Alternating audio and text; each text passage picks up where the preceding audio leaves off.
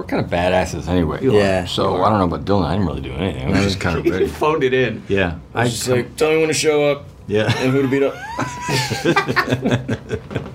yeah. Where's the bad guys? They Yeah. pointed them to us, and we just, you know, because a lot of the stunt guys were kind of soft, weren't Were they? they- yeah, we kind of had to. Were keep they slamming, intimidated you know. by you? Yeah. Were they? Oh well, you know, obviously. Yeah. You know, when you when you're you know when you're walking up to stunt guys and they have 40 pounds on you, you know, how could they not be intimidated by you? Yeah. Of all muscle. Yeah.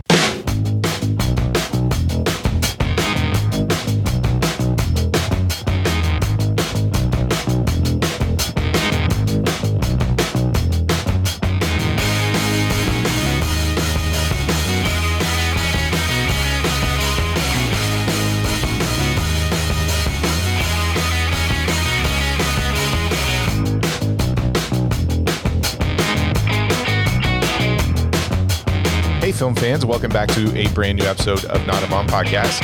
This is the podcast where we talk about movies that bombed at the movie theaters or maybe the critics just didn't like. Brad, I have no idea what episode this is. It's like 190 something. 193. Okay, getting closer to 200. How are you this evening? I am fantastic. I I did not have to work for Washington's birthday, Ooh. so I'm all fired up. Awesome. Used to be called President's Day, and now it's Washington's birthday. What are what are we doing? I don't what know. are we doing? I have no don't clue. I, I it's a federal holiday, so that's all I know. I can't keep up with your schedule or the holiday schedule. Uh, we have a guest tonight. You want to do the formal formal introductions there? I do. It is Jose from Watch Skip Plus, which made its triumphant return, released the Kraken. It has returned. Yes. Jose, thank you for joining us once again. Thank you for heralding our return. and uh, I'm happy to be back on. This is my home away from home. And uh, you are correct. We are back. We have a new co-host, Alex M. Alex MC Barbie Barbarian, uh, and uh, we've uh, put out two episodes so far, and excited for more. Love it. I love that Alex is your co-host. That makes me so happy. You've got like a little Jedi Padawan uh, relationship going on, and I really like it. Yes. Yeah, definitely, most definitely. Although, you know, how many times can I be like, "Hey, have you seen whatever?" and then he says no, and I go, "Oh, Well, so it's I, all good." Though. yeah, I I exposed Alex to a lot of films, but we, you know, he um he I I love that Alex is sort of my second son. Um, he definitely has gravitated to the Criterion stuff. I mean, he's exploring movies on his own. I think it's funny that him and Cameron are both um, diving into a lot of the same genres and same films. But I love the fact that two episodes in, I mean, you guys, you guys just naturally click, which I think everybody knew behind the scenes. Um, but we're so happy to have Watch Skip Plus back. It that that was uh, that was a huge void in our lives. Oh, thank you so much. I'm I'm happy to be back. We of course we misread, of Yes. course, but we are we are continuing and Alex is already cringing over the films I'm making him watch this year. So no, it's good. Yeah, Dumpuary is uh is in full force. yeah, it is. oh, it's Um, a great time to be a moviegoer. Oh boy. Well, we're we're talking about an action film tonight, so of course we had to have you on, Jose. But We're You know what? talking about American Assassin, by the way, from 2017. We haven't said the film yet. we haven't. Yes, so an action film from 2017 called American Assassin. Before we get bang in, shoot shoot. yes, before we get into this, I just had a. I, I wanted to just talk real quick with you both because I don't think we've ever um, really shared our thoughts on this genre proper. So I was thinking about this the other day, um, and I've, I've watched quite a bit of action films. Um, even with a mutual friend, uh, Randy, I got to spend some time with him this weekend, and we watched a Korean film called The Child, which was a blast. We loved it. But I was thinking about this. Um, I, I was really curious because I don't think I've asked either of you to this question. I have two questions, but I'm going to start with one. What makes a good action film? Like, what do you want in your action movies? What do you look forward to the minute that you kind of dive into this genre? And I'm going to start with you, Jose. Do you have, I don't know, a list of like four or five things that you go, man, if, if this is in that film, I, I'm pretty sure I'm going to love it. Uh lots of explosions. Okay. of course. Good, good. Uh, well, well, I to put it all in context, uh, like you, I grew up as a child of the '80s watching crazy like '80s action films that Mhm. defy logic, don't make any sense, but there's a lot of gunfire, a lot of like quippy, quippy lines, kind of like you know black comedy sort of thing. Um, but then I also, like you, explored Hong Kong cinema and seeing that very kind of kinetic energy. And so for an action film, for me, what I first of all, I love stunts and I love fighting. So Yes. I think that's, you know, i- if there are good fights or at least good action coordination, whether that's cars, you know, whatever, um, I'm I'm pretty happy. And overall, especially loving 80s action films, the simplicity of a story, Mhm. I think goes a long way towards the enjoyment of action or action films. We always talk about checking our brains at the door and just watching explosions and going to see, you know, Nick Cage and Con Air or something. Yeah. Uh, but I do, but I do love maybe a storyline that has a couple twists. Maybe there's a double cross. I do kind of like that. But but generally, if it's got good fight choreography and good action, I'm I'm kind of happy. And sexy stars. I love sexy stars. So you need some eye candy. can- huh? yeah, if you can front load your cast with eye candy and have them have them do like kung fu and stuff, yeah, perfect. Oh, I like it. All right. What about you, Brad? What what makes a good action film in, in your opinion? So I think I, I I I graduate from the school of Joel Silver, which is give me action every 15 minutes. I, like that's what I want. I, I I want it in a cadence that feels good, um, that you know still kind of moves the story along. Mhm. We always talk about choreography that has a purpose, and your characters are still um, developing as the choreography go- is going on. Jose stole one of my answers. Is this? I want choreography of any kind: car, plane, helicopter, fighting, gun fu, whatever. Just give me something that's action. Um, you know, we all we all kind of grew up in, in different. You all grew up in a different era than I did. I was more of a '90s guy. Um, so my filmmakers used what they saw in the '80s uh, probably the Predator and, and Die Hard and Lethal Weapon, kind of being the big ones that people borrow from, and kind of building up on that. Um, but yeah, I, I want that cadence of like every 10 to 15 minutes. Let me see somebody getting kicked. Let me see somebody getting shot. Let me see some shit blow up. Uh, and I want real fire and real explosions. So Okay. that's that also, I want that real fire. You want the practical effects, not the CGI stuff. Correct. Okay. I'm So- like, like, Yeah. I don't want people getting hurt, but I want people in danger. okay. I think you both have been on record that, you know, uh, little kids getting shot and stuff like that don't bother you, right? Oh, give me kid death, and you get an extra star. Not real kid half. death, like just Yes. that ups the ante of a story, right? Oh yeah, yeah. Okay. And even and even those scenes in 80s movies where you just know that person probably went to the hospital for five weeks after that explosion or something hit them in the head and there was a cut and you're like they're dead that's the person's never never to be seen again Okay, I, I like it. So I was I was thinking about this. I was I I, I wanted to kind of go, okay, what are the ingredients for me that I think almost make the perfect action film? And so I thought about Die Hard. To me, Die Hard is a top five film. I think it is one of the quintessential action films. I mean, some people would say Predator is better, but you know, whatever. Uh, they'd be crazy, but um, but I, I I think Predator and Die Hard share a bunch of similarities when I'm when I'm thinking. So some of these things you guys have already touched on, and I'm going to read through my list. And you you tell me where I'm thinking. But again, I'm using sort of Die Hard as the template. Y- You already said this, Jose. You want an intriguing story, but you want to make sure it's not too complicated. Like I'm there to see some explosions and some face kicking. I don't need an overly complex plot. I do like the twists and turns, but keep it keep it simple, right?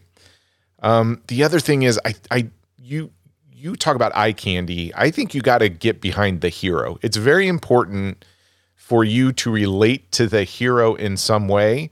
Now, I'm not saying you have to like him, right, or her, but you need to understand where that person's coming from. And I think it's important if that person has a vulnerable spot too. Uh, that can be exploited by um, your villain, right? So, and and that leads to the next point. I think an action film sometimes is only as good as your villain.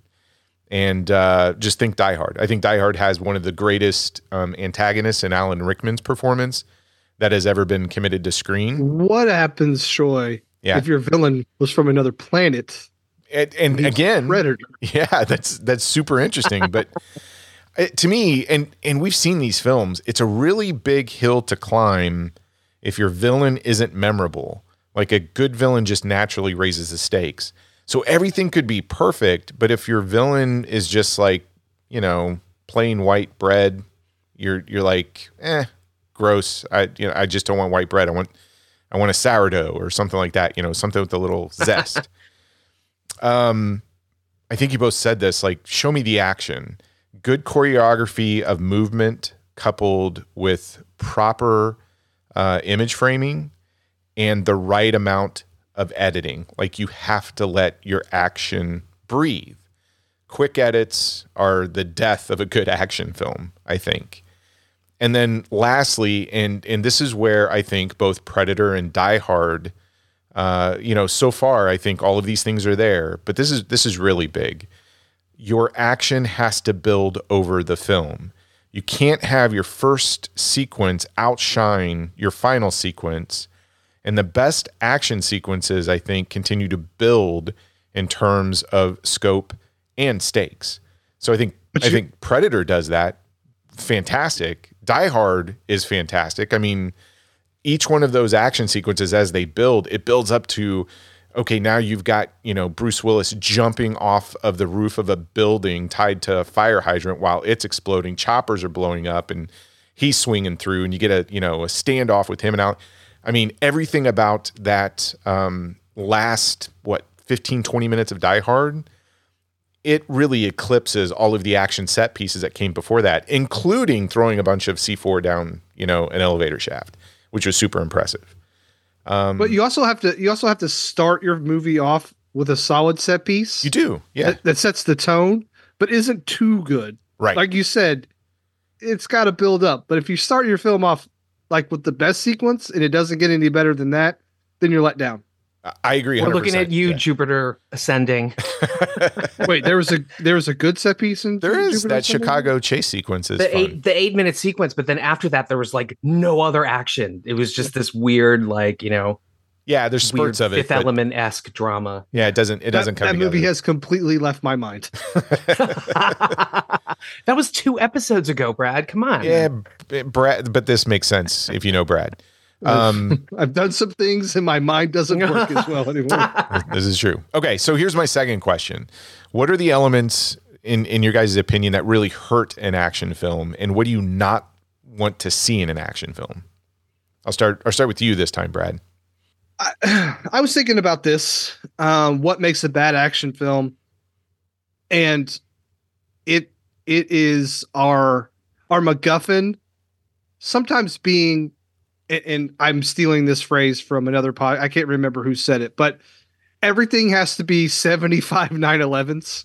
And that is like 911, but it's 75 of them. Yeah. Like, like I, I'm so tired of every action film being if this doesn't work out, the world is going to end. Just give me some guys going into a bank stealing some money. Hey, maybe Robert De Niro's there. Maybe you know, you know, it's it's, it's just I, I'm tired of the stakes being so high that it it almost seems like I, I can't imagine being in that scenario. I can imagine it being a bank heist. Um that is really one of those things now. It's just like man everything has to be forgive my stealing this phrase 75 911s and i i'm over we're, we're i think we're moving away from this type of choreography but the camera handheld camera up close Oh, where we cut yeah. 97,000 times that's the worst. we have I, I think one of the things that we have done is we are sadly we don't have cool stuntmen like Jackie Chan, but like our our stars are doing a little bit more, so you're not having to cut away from that's obviously them not kicking or that's obviously a stuntman, but that helps the action. But that that Jason Bourne style where it was just quick cuts and we're doing that to make it look kinetic without it actually being kinetic, um, was some of the worst because we all grew up on Jackie Chan and Shaw Brothers and Golden all that stuff. Where sure it wasn't the most sophisticated stuff, but it I mean it looked fantastic and sure they wore back pads and they hit went through boxes and stuff. But that give me that stuff any day of the week. Um, and then lastly, I will say I am over kind of the double cross, triple cross, quadruple cross. Uh, you know, you see someone that you don't know any of their backstory and they walk into the movie and then you're immediately like that guy's going to double cross people and they do and then they die and you're like yep could have seen that coming a mile away hey guess what stay tuned so anyway Okay. I like that list. What about you, Jose? Uh, I want to second Brad's sentiment of the uh, 87Eleven action effect, which is watching these actors actually do the stunts. I think that's good, but uh, it's amazing. I mean, think about that. Think about that sequence in Daredevil. That's a lot like the sequence in Old Boy, right? It's just this. Well, there's camera trickery, but it looks like a sustained one camera shot of all of this action just happening in front of you as the camera moves slowly. It, it's wonderful to see that. But in terms of what doesn't work, uh, I'm going to use the example of John Woo's Silent Night, which came out recently, Okay. and that is bad pacing can kill your action movie. In that Yes. film, I think there was one or two great action sequences, and then all of this like maudlin emoting and stuff like that, and then literally the last 10 minutes action breaks out. And it's kind of like i thought this was an action movie. Why are these long stretches where nothing's happening? Nothing's blowing up. Nobody's getting a knife in the neck you know? Um and then so this is weird. I don't know if this is the hong kong effect either or maybe even just 80s stuff but if the stunt performers are moving too slow or the action feel the action sequence feels like there's not much energy that can absolutely kill a movie.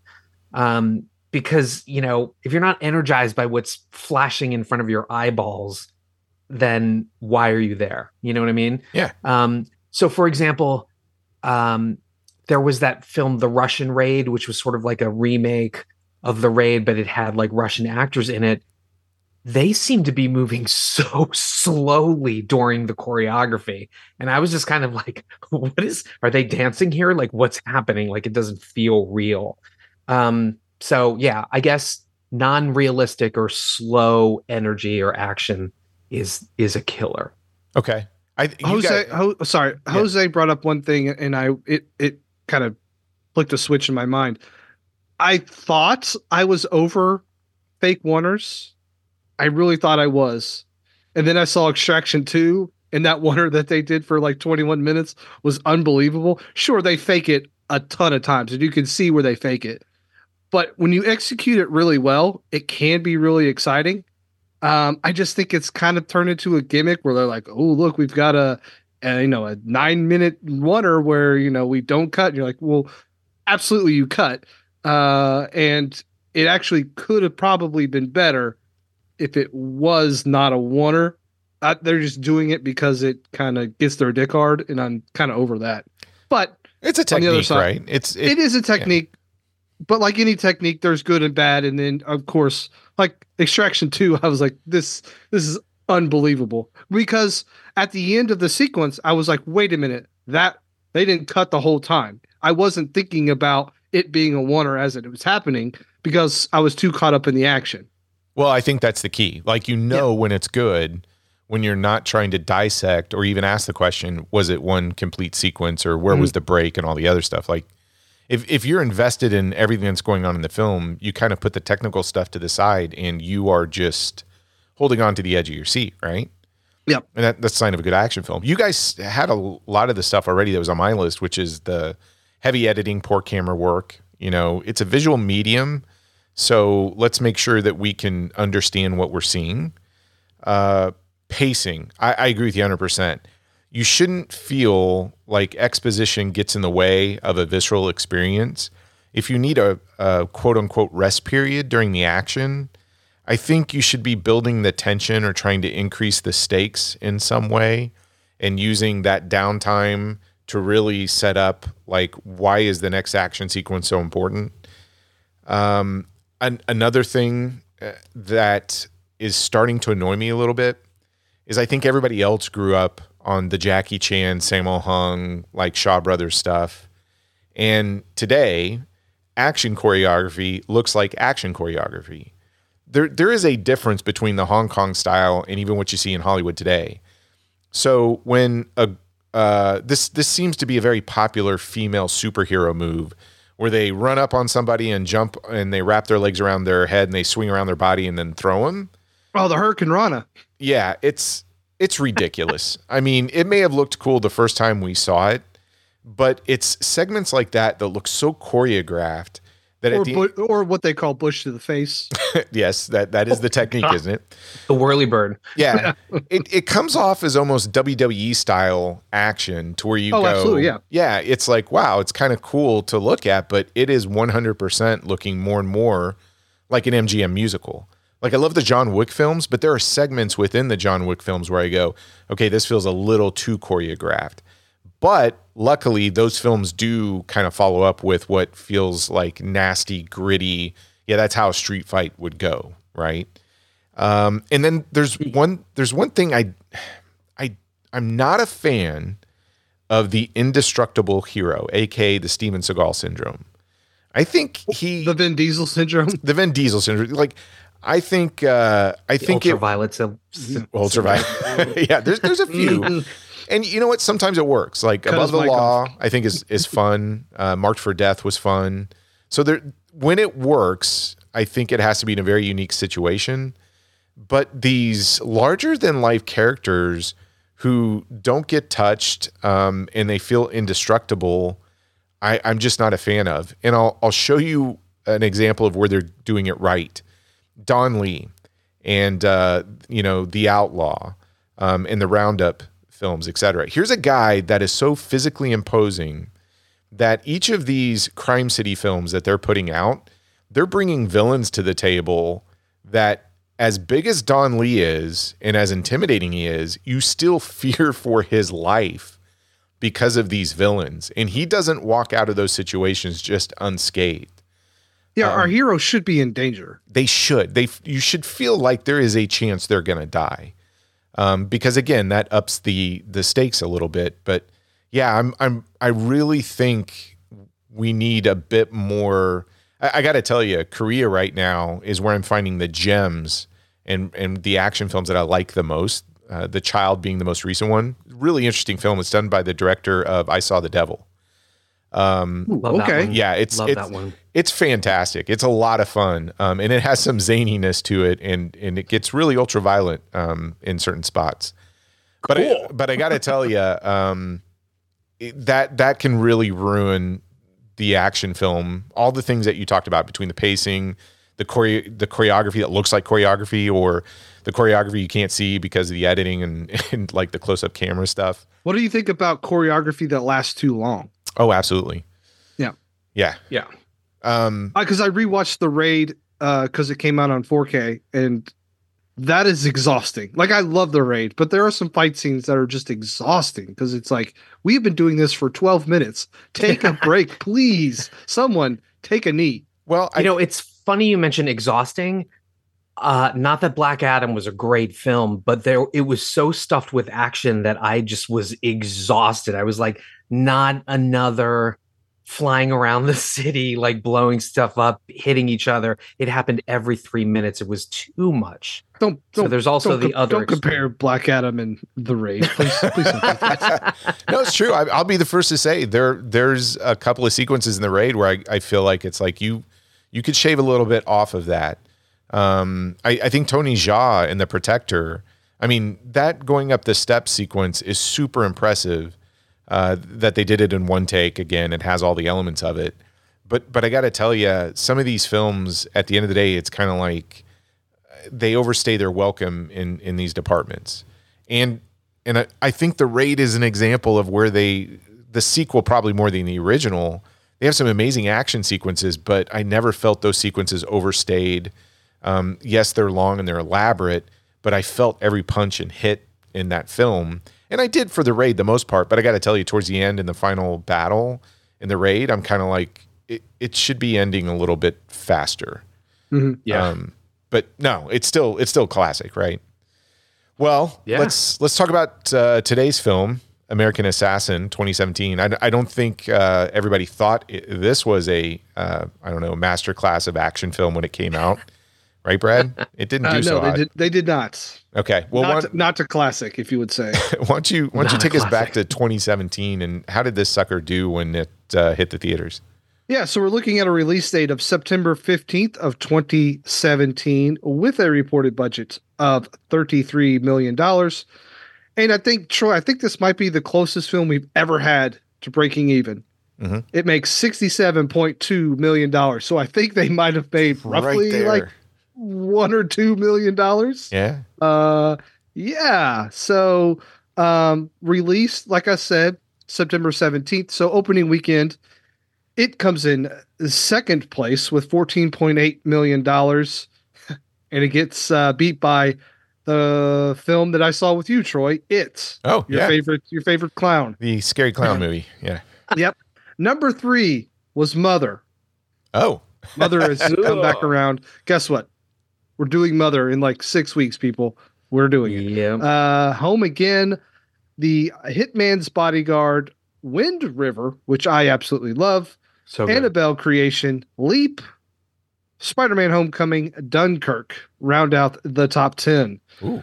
Um, so we got a break even film, but we have a film that uh, critics did not really enjoy. It sits at a 34%, so that's roughly one third of critics liking this film, and 60% with the audience. Wow. Uh, so the audience liked it much better than the critics. A group of people who did not like this film is our favorite Christians over at Movie Guide. Aw. yes. For those who are not aware, Movie Guide is a Christian website that reviews films not for its quality, but for its content. And they use a plus four to minus four scale, a minus four being, um, I don't know, you want to set off a nuclear bomb, and plus four is you're going to heaven. Gentlemen, I'll start with our guest. Jose, where does this movie sit on the Christian scale? Negative. Oh man, I want to say negative two, but I'm going to go with negative three. Okay. All right. Troy Sauer. I'll take negative two because you know they beat up um, other faiths and religions Yeah, was- in this film. I was going to say, yes, they breed up those Browns, apparently. so it is a minus two. oh, Jose, Oh, stuck to your guns. damn it! Overthought it. Here's their tagline Patriotism is a higher calling than revenge. I don't know what movie they saw, but here goes. okay. Strong moral patriotic worldview about a young man who becomes a CIA assassin, turning terrorist, aka Muslims, um, after some terrorist murder his bride to be. About 62 obscenities, six strong profanities, and six light profanities. So we got six. Okay. Listen to this little section. This is how terrible these people are. I'm going to read it word for word.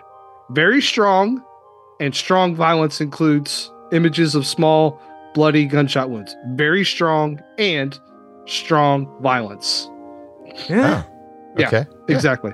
Uh, man's wounded in leg torture scene where two fingernails are pulled out, Ugh. and villain slices man's chest uh, with a knife and then uses a welding torch to inflict pain. I don't think that was a welding torch. I think that was a propane torch. Yeah, you got to But get the anyway. techni- You got to get the technical stuff right if you're going to Uh, review these things. torture victim has a bloody wound on his face and his left arm in a vice, while his right arm is held above with a chain. Torture victim defies his tormentor by biting his lower ear and chewing it and spitting the pieces at his tormentor. I don't, know why tormentor. Uh, is that a GI Joe guy? Troy tormentor. Uh, could be. I don't. Yeah, I thought it was Uh, a vehicle. Let's hop in the tormentor. Okay, yeah. Uh, let's see. Explosions, gun battles, point blank shootings, car chase, man rolls over a hood of car, man choked unconscious, Yeah. people stabbed, intense martial art types re- type wrestling, and fighting and punching. Uh, fighting instructor shows trainee how to stab a man quickly uh, in the neck. Terrorists mercilessly shoot uh, terror, uh, tourists dead. And it's implied Terrace fires his machine gun at w- wounded young woman to finish her off. That's not implied. Yeah, I don't know it's it's pretty get it from. direct. Yeah. Uh, no sex. Brief image of upper female nudity in an apartment as woman wearing an open linge- uh, negligee uh, looks uh, at her face in the mirror. Some female cleavage at beach. I mean, they're in bikinis. Bikinis. and images of upper male nudity, brief alcohol use, smoking but no drugs, and uh, revenge, but rebuked along the way, especially in one scene talking about having a higher calling. Minus two. Oh. Can Wow. I can I just So ask real quick? You you made me laugh with something. What? You you, you said Muslims like moo Yeah. Muslims. Is is, is That's that how your say- uncle would say it. Muslims? Muslims. Okay. Fox News be telling me about all them Muslims. All right. um okay, love cool. I gotta take my shoes off at the airport because of them Muslims. Jeez. Yeah, your uncle. Wow. This, actually, you know what? American Assassin might be your uncle's favorite movie. Okay. That is true. it's true. Uh well that was fantastic. Brad, once again you You're, you're welcome. deliver Oh, sorry. Yeah. I, I want to go over some films that you could have seen in Oh, yeah, yeah, yeah. September of Yep. because there's one that I've never heard of, and I probably should have. Okay, we have it, uh, mother exclamation point, uh, the Ninja, uh, the the Lego Ninjago movie, Jackie Chan Battle of movie. the Sexes, Yeah. uh, Kingsman, the uh, Golden Circle, and then this film, Brad's Status. Brad I saw that. I was like, what is that? Okay. The film follows Brad, despite a good career and happy family, is obsessed with the better uh, fortunes of his old friends from school while escorting his son on an East Coast college uh, tour of colleges. Brad is forced to confront his friends and his feelings of failure. Man, Ooh. autobiography. oh my god. Is, Actually- is that your life story? Brad, Eh, is no. that what's happening Eh, here? may- Maybe. Brad's status not great. Uh, Flatliners an American Made. Tom Can I can I make a confession? yeah. Confession? You love that movie. This, I thought this film was American made the entire time we were talking about it, and then I was like, "Oh wait, this is the one with Dylan O'Brien." Oh my god.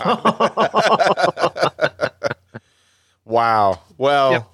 before we talk about the people in front of the camera, Jose, I'm going to kick it over to you. And uh, why don't you give us a, a little brief description of the folks that helped bring this creation to life that uh, worked behind the scenes? Didn't didn't Cruz get his globes out in American Made? I think he mooned the camera at some point, didn't he? I, I don't know. I, Make I, hams. you know, I think it was the only good thing about that. movie.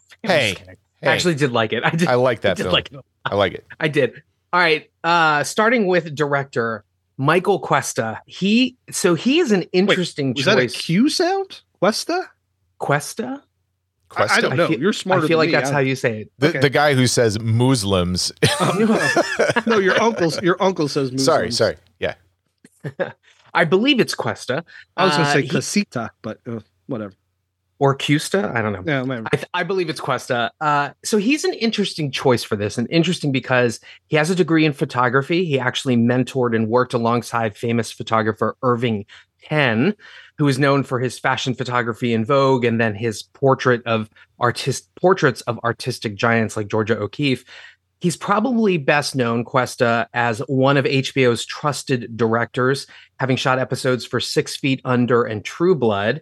He has also become kind of a bit of a TV wonder kind, having shot the pilot and several episodes for pop culture zeitgeist shows like Dexter, Homeland, Blue Bloods, Elementary, Billions, City on a Hill, and Dope Sick.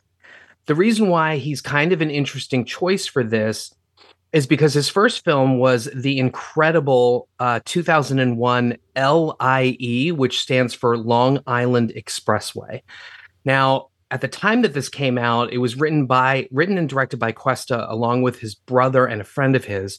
The movie stars a very young Paul Dano, acting opposite Brian Cox, as you know, an incredible actor and the first Hannibal Lecter, I might add. But the film not only won two Independent Spirit Awards at Sundance for Cox's acting and the screenwriting, but it went on to be noticed as one of the best and most controversial films of that year. It's rated NC 17 and it follows Dano, a troubled teen who's lost his mother and is struggling with his sexual identity. And he forms a relationship with a retired Marine pedophile. Oh, So the movie was equally praised and reviled for humanizing pedophiles, but the film is actually uh, widely known as a tour de force of acting and very complicated emotions that sort of fairly balanced. It's touching. It's kind of certainly a cautionary tale. Many lauded the film for that balance without going the sort of exploitive, narcissistic, graphic route of, say, Larry Clark's Kids. Um, so he actually followed that up with another film called 12 and Holding, which is another coming of age film, which sort of straddles that line between what these kids are doing because one of the kids is a potential murderer. He's been bullied. A young girl has a crush on Jeremy Renner and she's practically stalking him. So he really loves to sort of mine that kind of controversial topics and, uh, you know, uh, what is it? Relative more. Uh, moral relativism or moral ambiguity. He also directed uh, Kill the Messenger with Jeremy Renner. That was about journalist Gary Webb, who uncovered the uh, CIA connection with the drug trade in LA and the Iran Contra affair. So, two very other interesting notes. Cuesta shot the pilot for a show called Babylon Fields, and he actually did this twice. So, this was supposed to be a zombie show that was picked up at the pilot stage for CBS and it later never went to series but then nbc bought the rights asked him to redo the pilot and then again never picked up to series. Wow. the other interesting thing is he directed a thriller called telltale which i have seen. Uh, not entirely successful but still interesting. It is about wait for it a man who gets a donor heart who then inherits the memories of its former owner and goes about solving his murder. This Huh. stars dan stevens um, and it's a it, it- it's rated at a 5.4 on IMDb, which is essentially my sweet spot. So I like not that entirely premise. successful, but I kind of liked it. Yeah, that premise sounds interesting. I think Ridley Scott was involved with that. I think he helped produce that film, if I'm not. Oh, Telltale. Yeah. Mhm, yeah. It's also inspired by Edgar Allan Poe too. Right. So yeah, yeah. Hey, Baltimore. hey, so our writers, uh, this is based on a series of novels by Vince Flynn, based around the Mitch Rapp character. Flynn unfortunately passed away from prostate cancer in 2013. There are 13 total novels featuring the Rapp character. Interestingly enough, I believe it's either the second or the third novel in this quote unquote series doesn't feature Rapp, but it does feature Ra- Rapp is featured in almost the rest of them the character continues in novels written by Kyle Mills.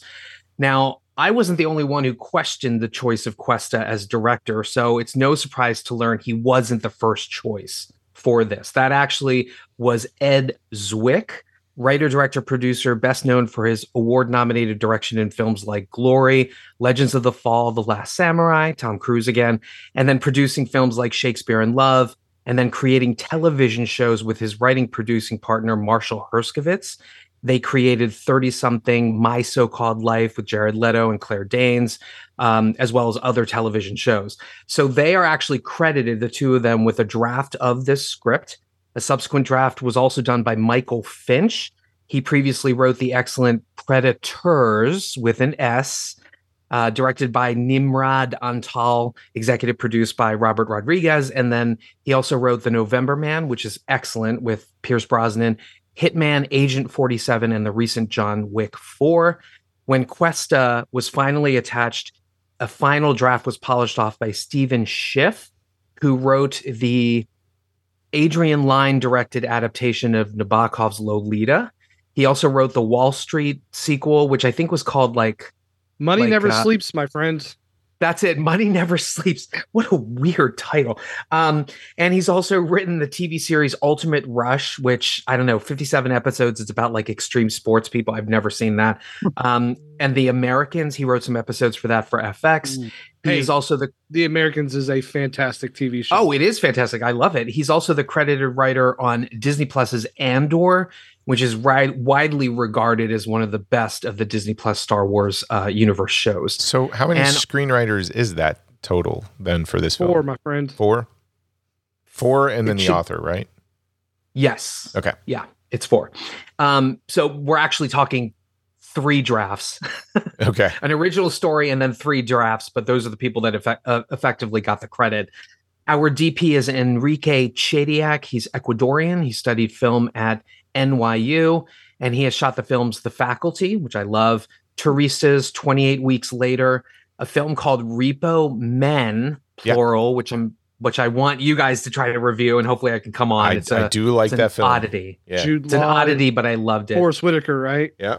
Yes, and uh, Liev the Schreiber. guy, Liev Schreiber. Yeah, uh, he also shot 127 hours. Red Two, The Maze Runner recently shot Voyagers, weird space movie with Colin Farrell.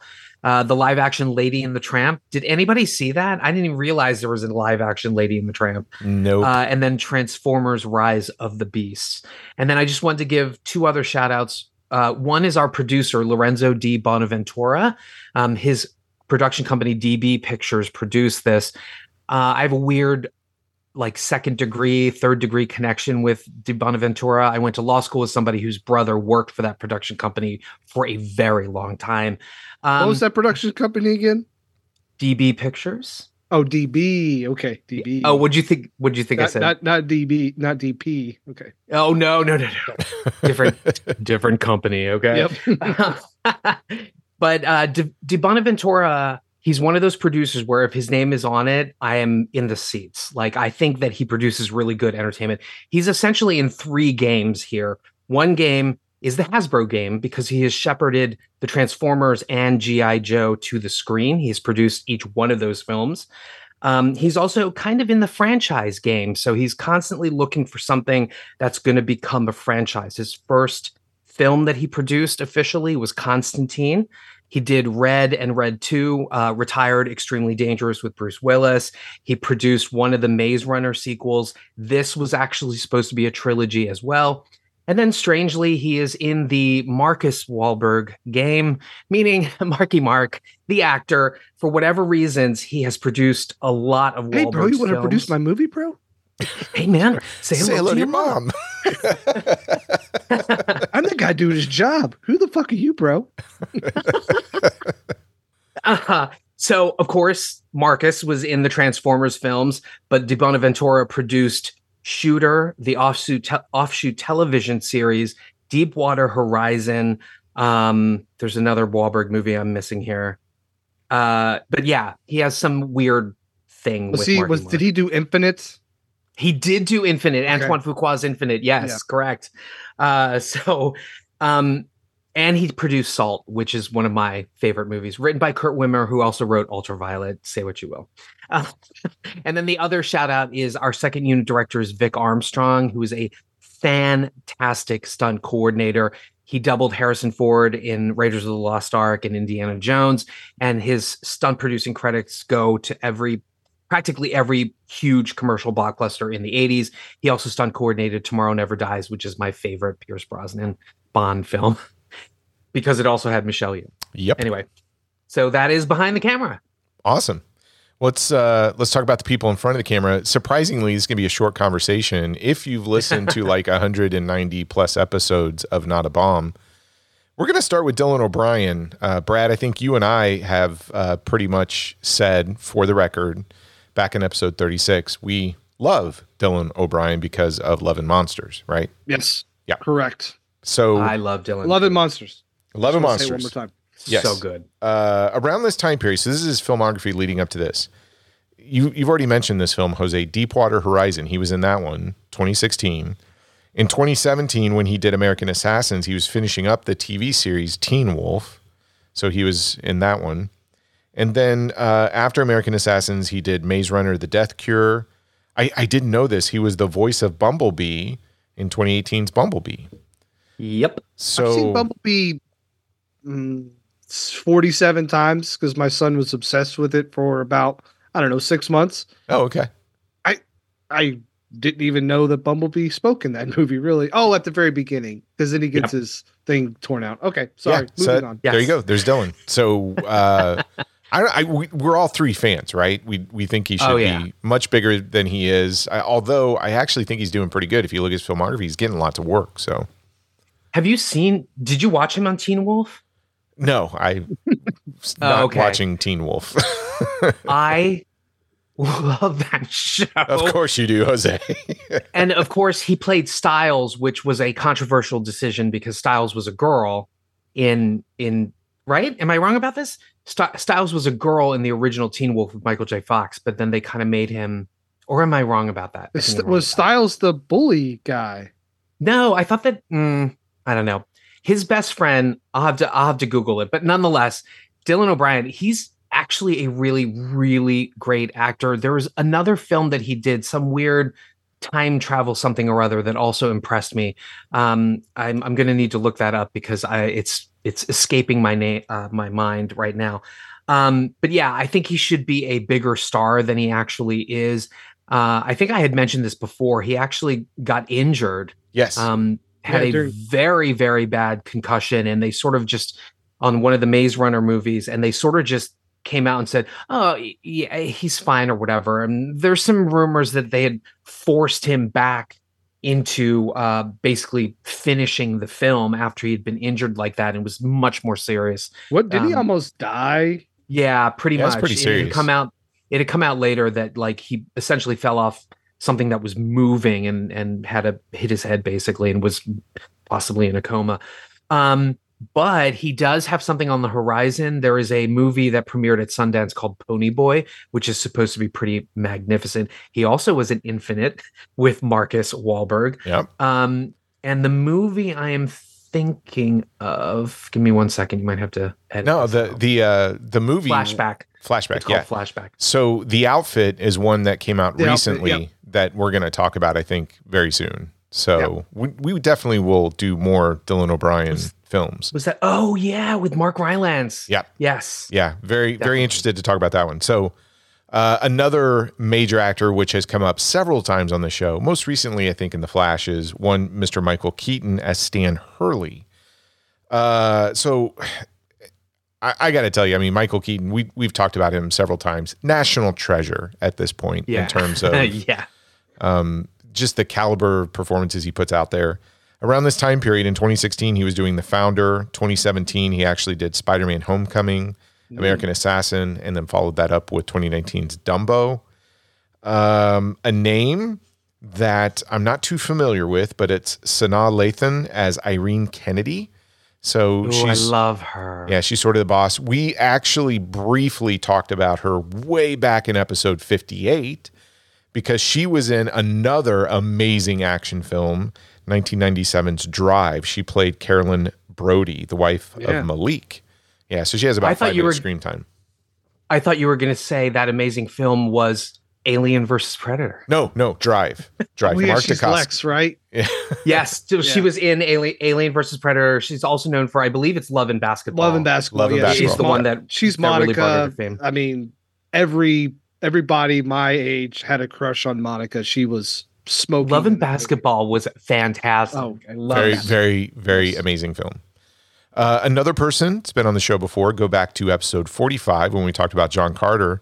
We have one Mr. Taylor Kitsch as Ghost, which there's a lot of his movies we're going to end up talking about at some Spoiler point. alert! Spoiler alert! Yeah.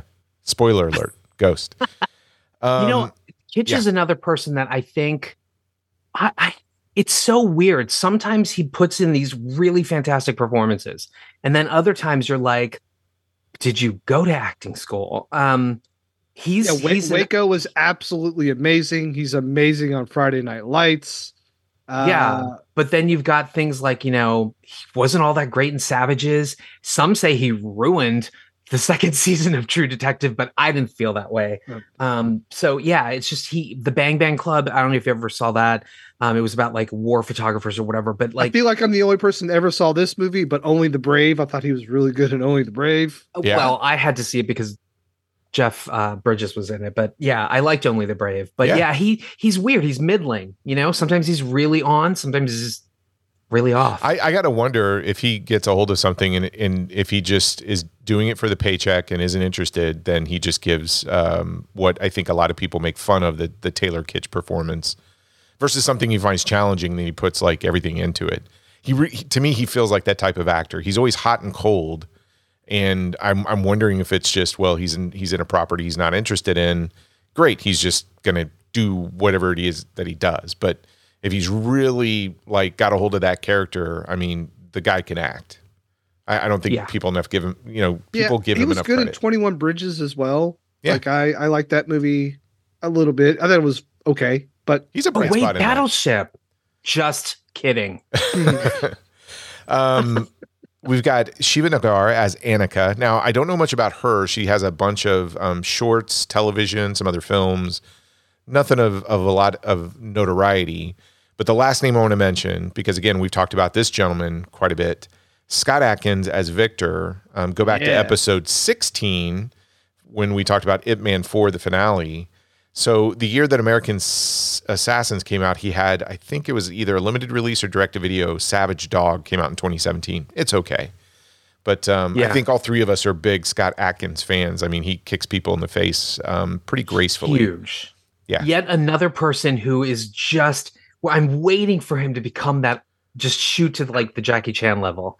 You know what I mean? Jose, we've been waiting for that I since know. like 2008. I thought So- I know, Avengement, it's as so much sad. as much I don't know buzz as Avengement got, I thought, oh, he's gonna get picked up big time for some, but no, Nothing. Yeah. Nothing. And he and you know he's Taylor fit.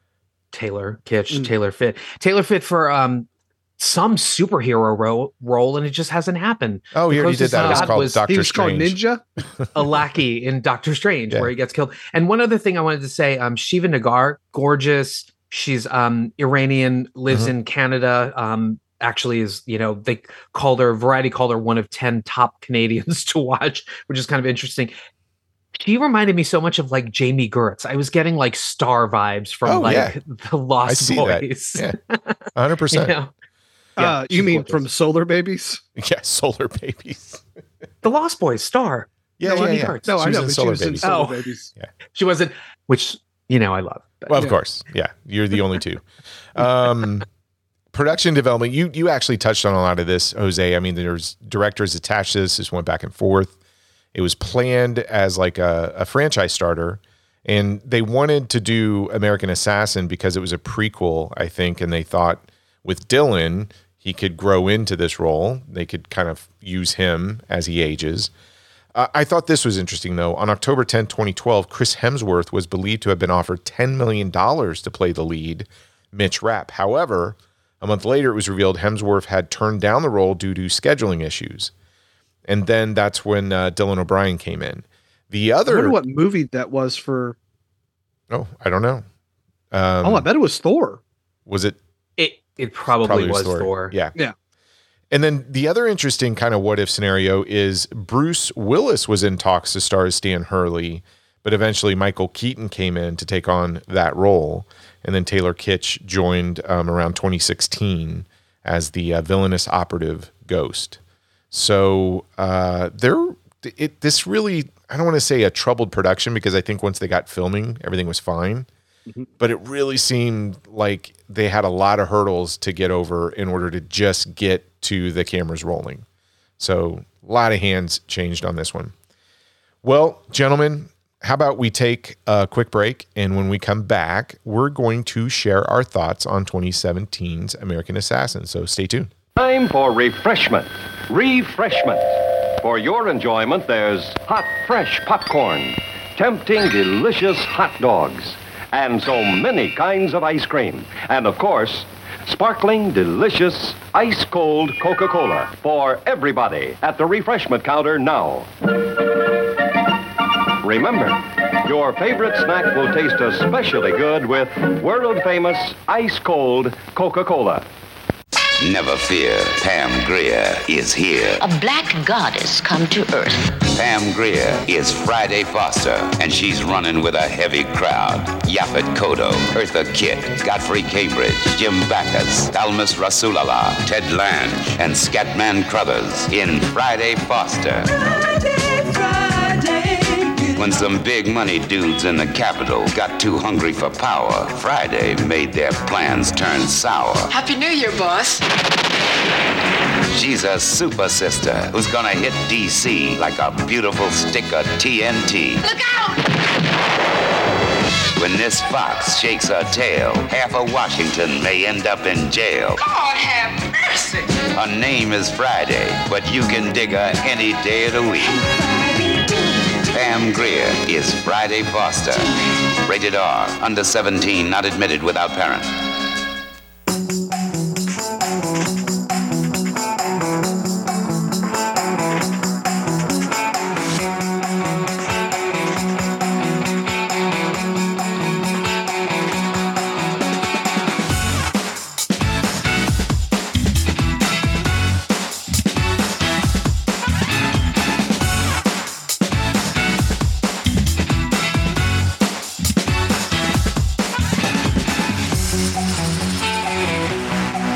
And we're back.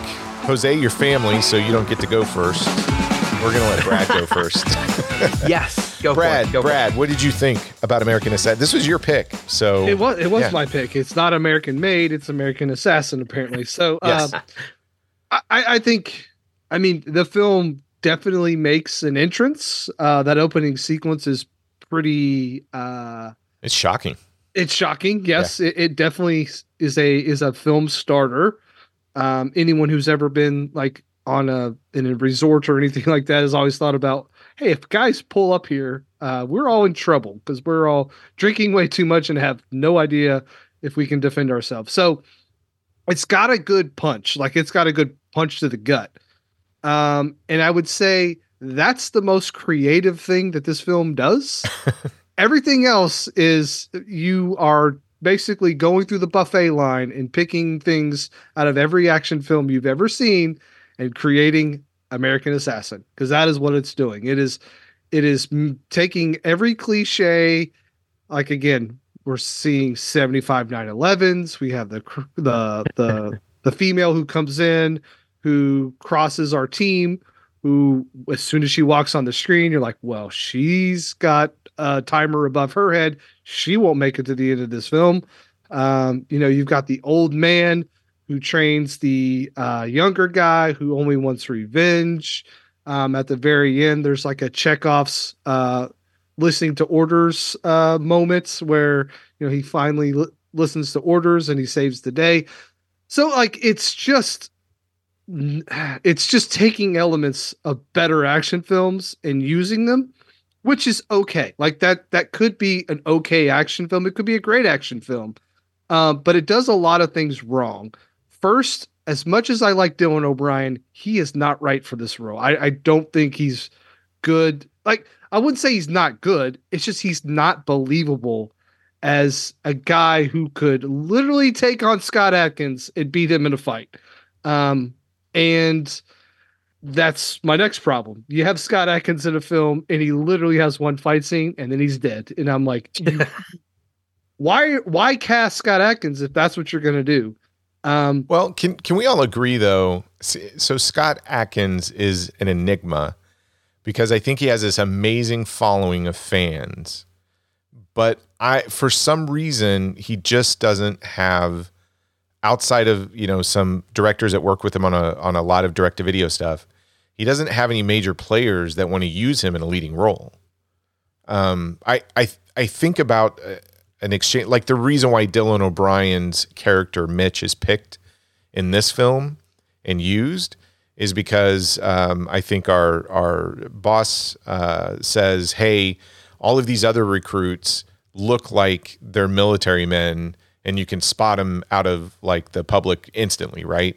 But Mitch is somebody that you don't expect to be like a super badass, and he's going to sneak by versus a Scott Adkins who you can pick out of the crowd and go, "Oh, that guy, that guy's like some big stoic guy. He's probably in the military, he's a marine, etc."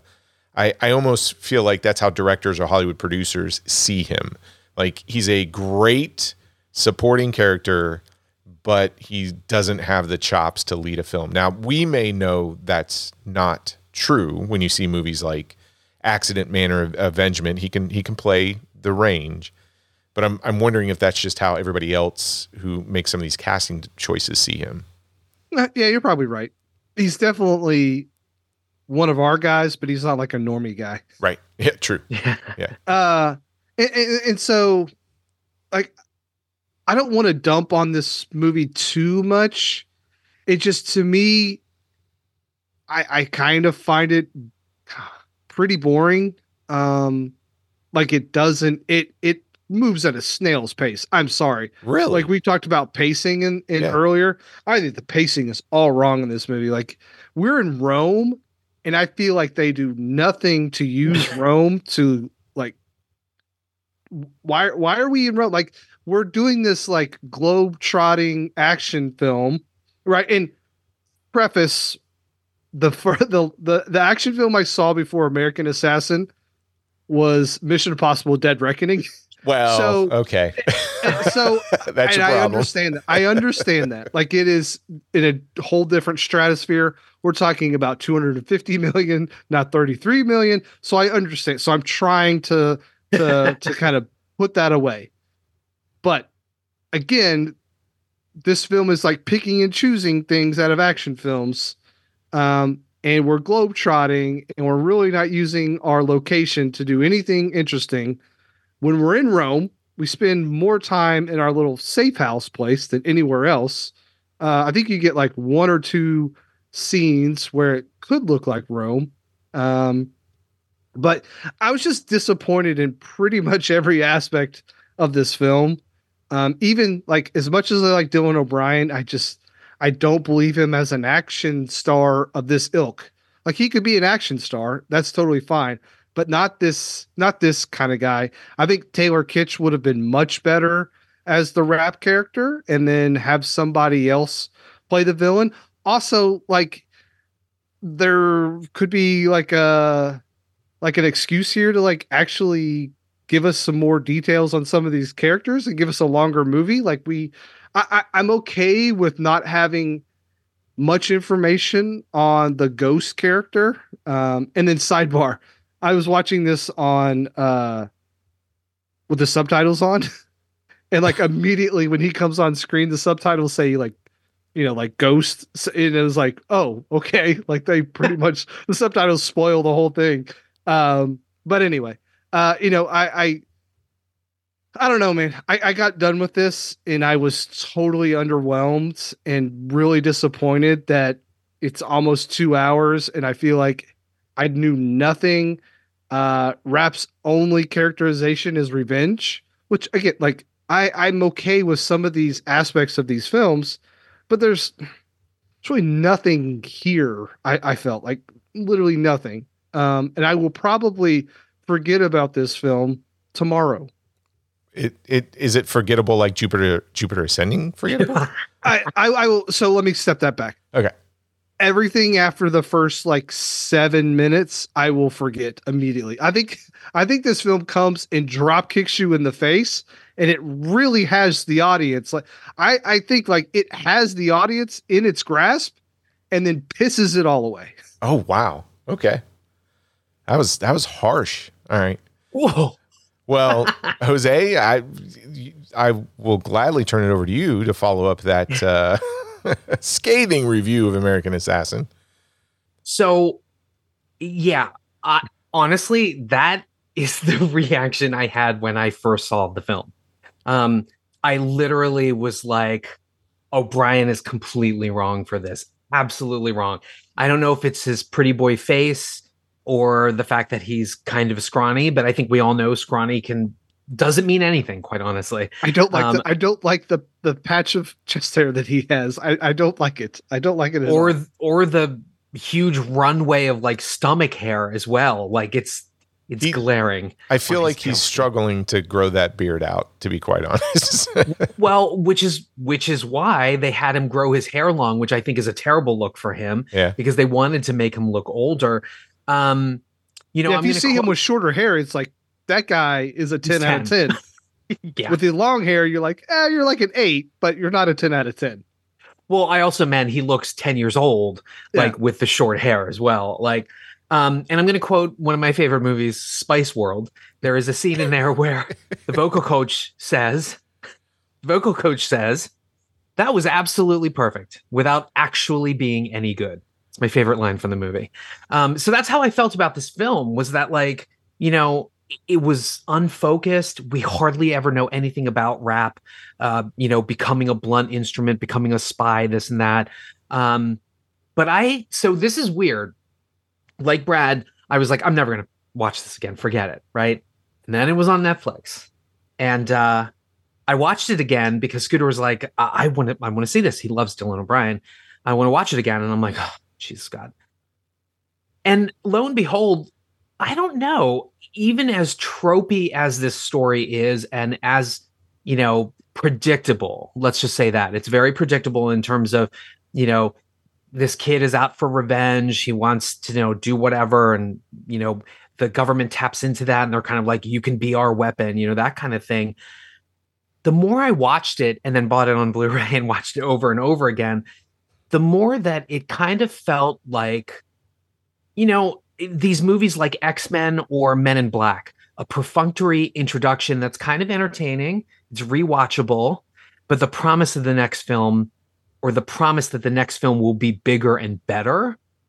You know, that's the feeling I actually got when I started rewatching this over and over.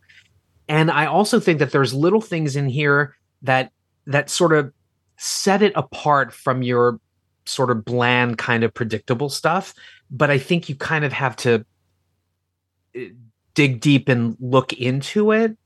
Um, and i think that the audience for this kind of film isn't going to look that deep right?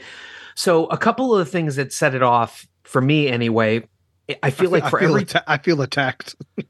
for every i mean i feel like for every trope there's a twist in this film that sort of sets it apart right? So you know we get the beginning it's like it, it just reminds me of peppermint and john woo's recent silent night which those films showed us that you know if you want to take on a cartel all you need is like youtube um an mma you know membership um We need a membership out- to Troy's MMA.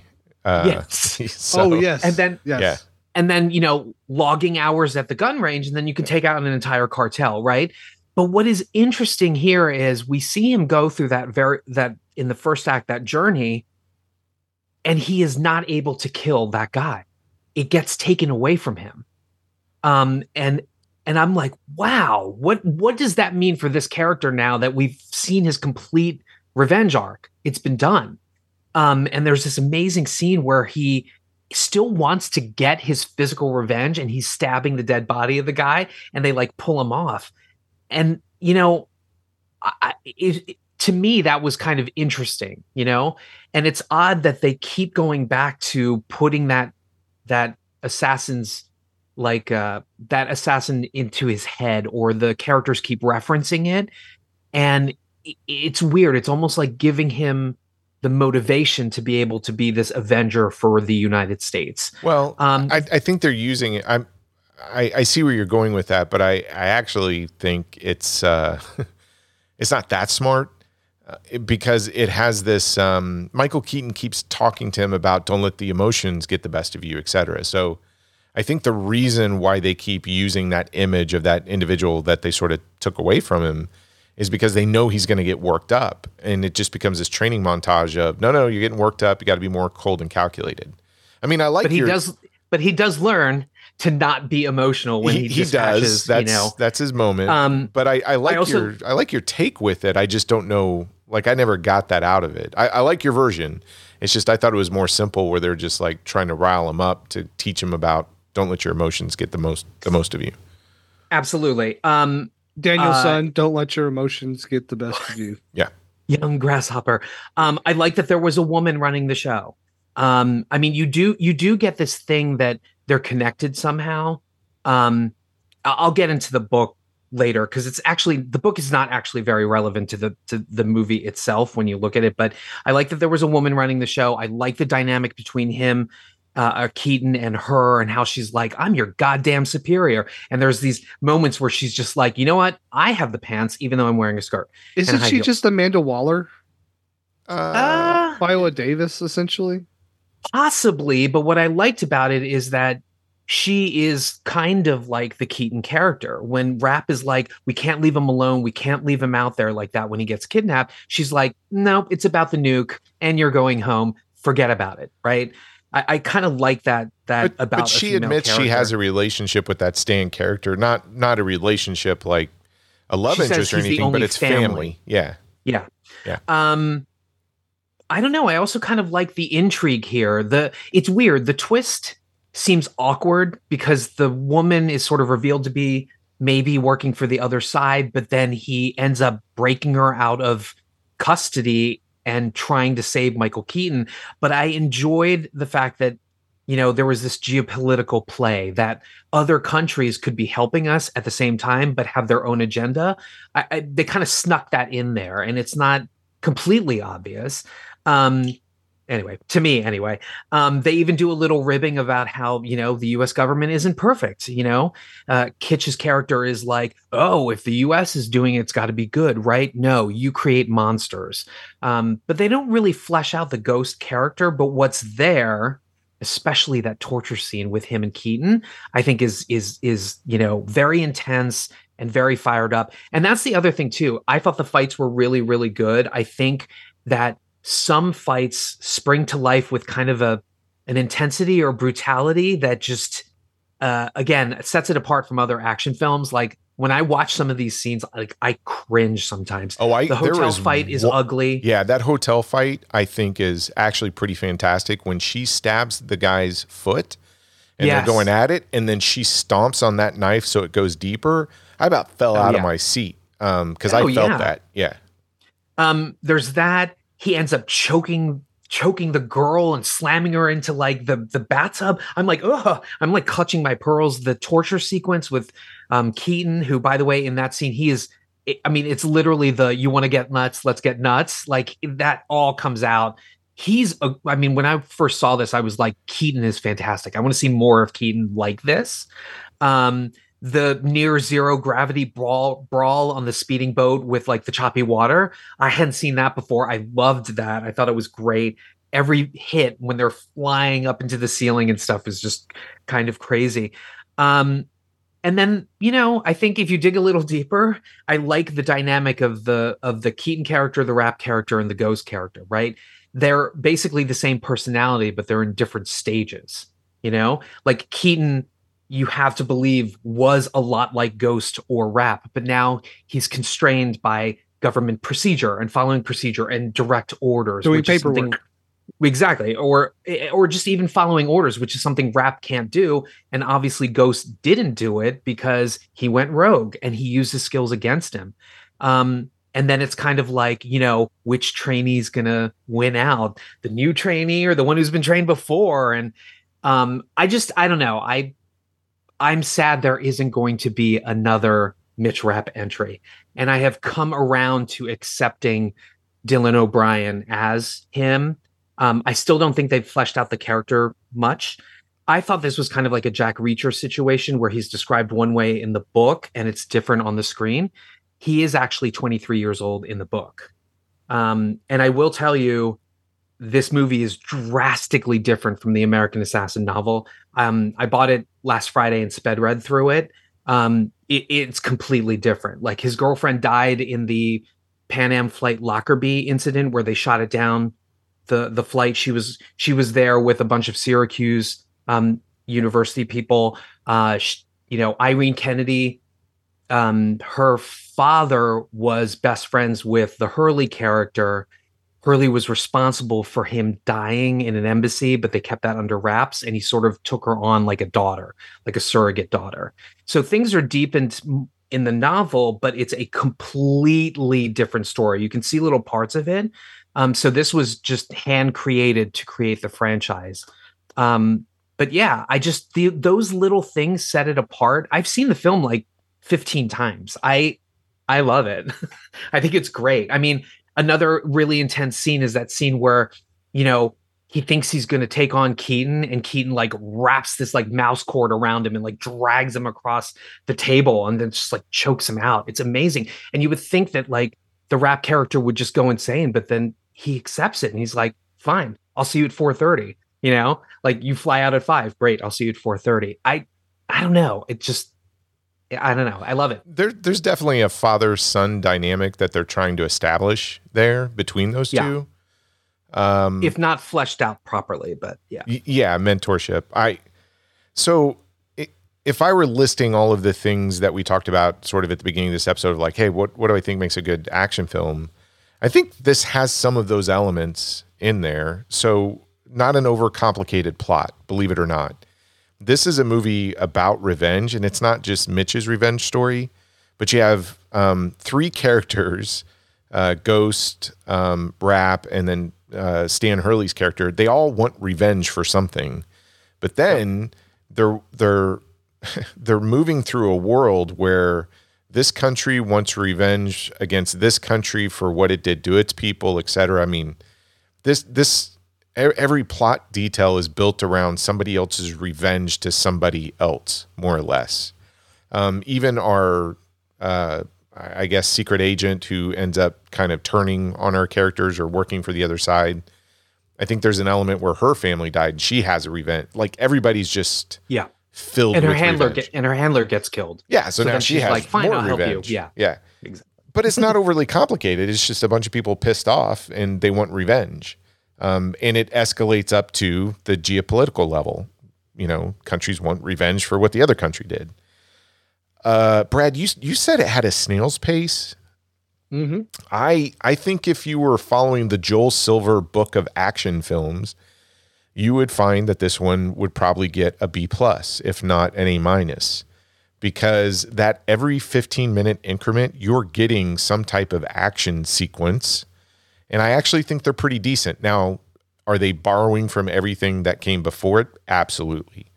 So now you can see John Wick all over this film. uh, I, th- I think you can see James Bond like all over this film. Yeah, I think yeah. you can see Bourne, Born all of. Identity, all of it, Yeah, this right? is. I, I had a note that called this "Baby's First Bourne," and that might be a little mean, but I think Oh, I love that though. I, think I like that, but it's I think it's accurate. Um, I think it's done a little bit better choreography wise than the Bourne films um, because it it doesn't do the shaky cam close uh, framing um, fight sequences. Like geography wise, you know what's going on. Um, I think it fits the bill of having a protagonist that you can kind of understand or get behind. And I do like the the Mitch Stan relationship. It is a very twisted father son dynamic, so it sort of hits that checkbox. And here's the other thing. I I actually think it does a really good job of the action builds into something bigger and better. So the stakes are growing and you have an interesting showdown between our protagonist and antagonist on the boat. And to Jose Jose's um, comment about this sort of every time they hit a wave and then you get some like zero gravity and they're both getting boxed around in this in this cabin. I hadn't seen that before and I, I thought it was really good. And then you get the the explosion, which, you know, I, I don't know if from a physics standpoint that's actually how it would work, but I like the fact there's a little bit of collateral damage there. And, you know, um, I, I I do think the pacing fits that Joel Silver methodology of every 15 minutes or so, and the action sequences grow. Um, and you're right, Brad. I mean, it has a it has a fantastic opening, but from there, I think it maintains it. Um, I like the Mitch versus Victor. So basically, Dylan versus uh, Scott Adkins. Um, that's great choreography and editing.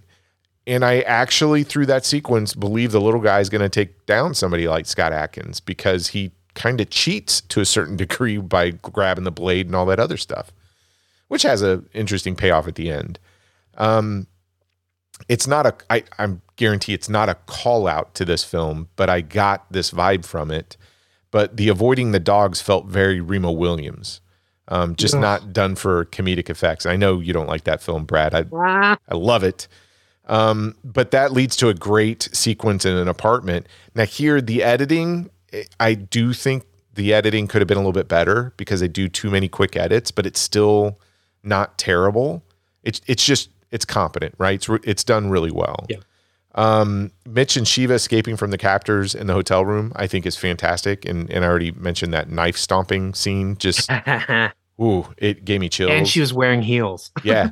Um, I I like that Mitch just goes back and gets a car and runs over three guys it gets. A Oh, I was just going to mention that too. How graphic was that? it was, Like, yeah. one guy gets crunched on the sides one guy flies through the windshield and ends up in the back seat and then another guy you literally Underneath. see him get crunched underneath with his face it's like yeah like i said there's this brutality to some of these sequences that make it kind of like wow that was kind of cool Yeah, it's it, I, I I like it, and it and again, it's building up to it. Now, for me, where it creates some problems, if I were going back to that checklist, is we talked a little bit about the editing. I think some of the hand to hand sequences they they cut too quick, and I'm thinking about that apartment sequence. That's the only one that I kind of have a problem with. It still looks good, but they could have let that choreography breathe a little bit, um, and just let a couple of more beats go before they did the edit but thankfully it's not the sort of close-up shaky Bourne Identity stuff and i i don't have a problem with dylan in this film i actually i like him in this role taylor kitsch is just an okay bad guy. Um he either needs to have a more interesting backstory or he needs to chew up scenery the way michael keaton is in some of those sequences. Like i think michael keaton is chewing up scenery when it really should be taylor kitsch. Um Yeah. i i or or he's matching to some degree michael keaton's energy or craziness but i think taylor kitsch really comes off in this film as a sort of direct to video antagonist or bad guy. He really only has that one scene though to play uh, where he's torturing keaton. There there's really not much. I mean that weird he you needed know the nuclear bomb heist you know whatever. It's Yeah, and and that whole speech and you know seeing all the scars on his back uh, just kind of falls flat uh, because you you learn more about Ghost through Michael Keaton and his boss's reaction and talking about what happened to him, but you needed you needed uh, some more psychopathic moments with Taylor Kitsch. Um, He needed one or two more scenes yes, like that. yeah yeah, I, I think that would have made him a more interesting villain because th- this is a great example of your movie has to work really hard now in these other areas because you don't have a good enough villain. And so I, I can totally see where Brad's coming um, from and saying, yeah, it's pretty pedestrian and I'm it's pretty forgettable. And I, I think I think it does everything right, but in this type of film, when you don't have a really solid villain um, to kind of shake your fist at and go, "Oh man, I hope they get you," then the rest of the stuff has to be like uh, the best stuff you've ever seen. If you're gonna have just a lackluster villain, then everything else has to be top notch. I don't think everything else is top notch. I think it's really good. And what ends up happening is that really good stuff against sort of a lackluster villain, for some people will get that meh reaction. But I'm not exactly in your camp, Jose, where I'm like, oh my God, I love it, da da da. I, I really like this film. Um, I think it's a really good action film, but it's not the best to come out of like the 2017 16s or anything around there. But I, I, I, I really liked it. I would have liked to have seen them do more with these characters, especially sort of the Mitch Rapp and the and the Stan character. I would love to see where those two go on sort of their next mission. Um, yeah but to me this Yeah. is this is kind of like uh i don't know it's it it extraction is what came out of this type of film like Yeah. extraction is so good on all those other elements i don't remember the villains in extraction but everything else in extraction was so good i don't have to remember the villains like that's what this movie should have been um but i still enjoyed it i, I had i had a lot of fun with it You know, it's interesting. Months prior, uh, we got Atomic Blonde actually that year. Yeah. Um, and then we also got, I think, like Fate of the Furious and some other action films too. So I don't know if it was like a release thing. You know, I mean, you guys talk about it sometimes. Had this been released at some different time, would it be successful? Um, I don't know. Who knows? But I'm just, I'm kind of sad. Like, I don't know. I, I'm hoping maybe Dylan O'Brien decides, hey, let's do a Netflix show, right? There's a show on Netflix right now, The Night Agent, which just reminds me so much of this in some ways. I was like, geez, they could have a, they could have a Mitch Rapp TV show. I, I almost know? yeah I I don't know if it's the screenplay, but I almost think like you needed an Antoine Fuqua or you needed a better director for this thing. To be quite Mhm. honest, Yep. Yeah. I I think, think, this. so. So again, Cuesta, odd choice because he's not he's not an action director. He's definitely more emotional, definitely more you know, thinking, feeling. There's not a lot of thinking, feeling here. Do you think he was cheap and that's why they got him? Oh, I'm sure. I I don't well, I mean, if you look at the films Di Bonaventura does, I mean, he you know, he's kind of like the Jurassic Park guy, you know, no expense spared, but um you know, unfortunately, this is a CBS Films uh production and I think before this film, the movies that they had released, one of the first ones was like Jennifer Lopez and Alex O'Loughlin. It was like a romantic thing that bombed. They did another one that bombed, and they actually had to delay production on this because they were like, "Ah, shit, we don't have enough money." No, yeah, Um, I, I, I yeah, This so- this feels like a this feels like a thirty million dollar action film, and I'm sure Mm-hmm. yeah. that's what you got for, with that director. But again, t- to me, if if it if there's anything wrong with this film, it's the you needed to do something else with that villain. Maybe Taylor Kitsch was the right role person for that role, but you needed to give him something else to make him more menacing. Um, and everything else in this film is competently done. But okay, if, if you're gonna be left with a Taylor Kitsch villain role like this, then you need an Antoine Fuqua to come in here and just amp everything else up in this film. Yeah. Uh, I mean, if we're making if we're making comparisons to like superhero films, MCU, you know, movies or whatever, like the Kitsch character is essentially like the Winter Soldier in uh when they first introduced him, right? Mhm. You don't know who he is. He's this sort of like uh, you know, assassin, cutthroat assassin, et cetera, et cetera.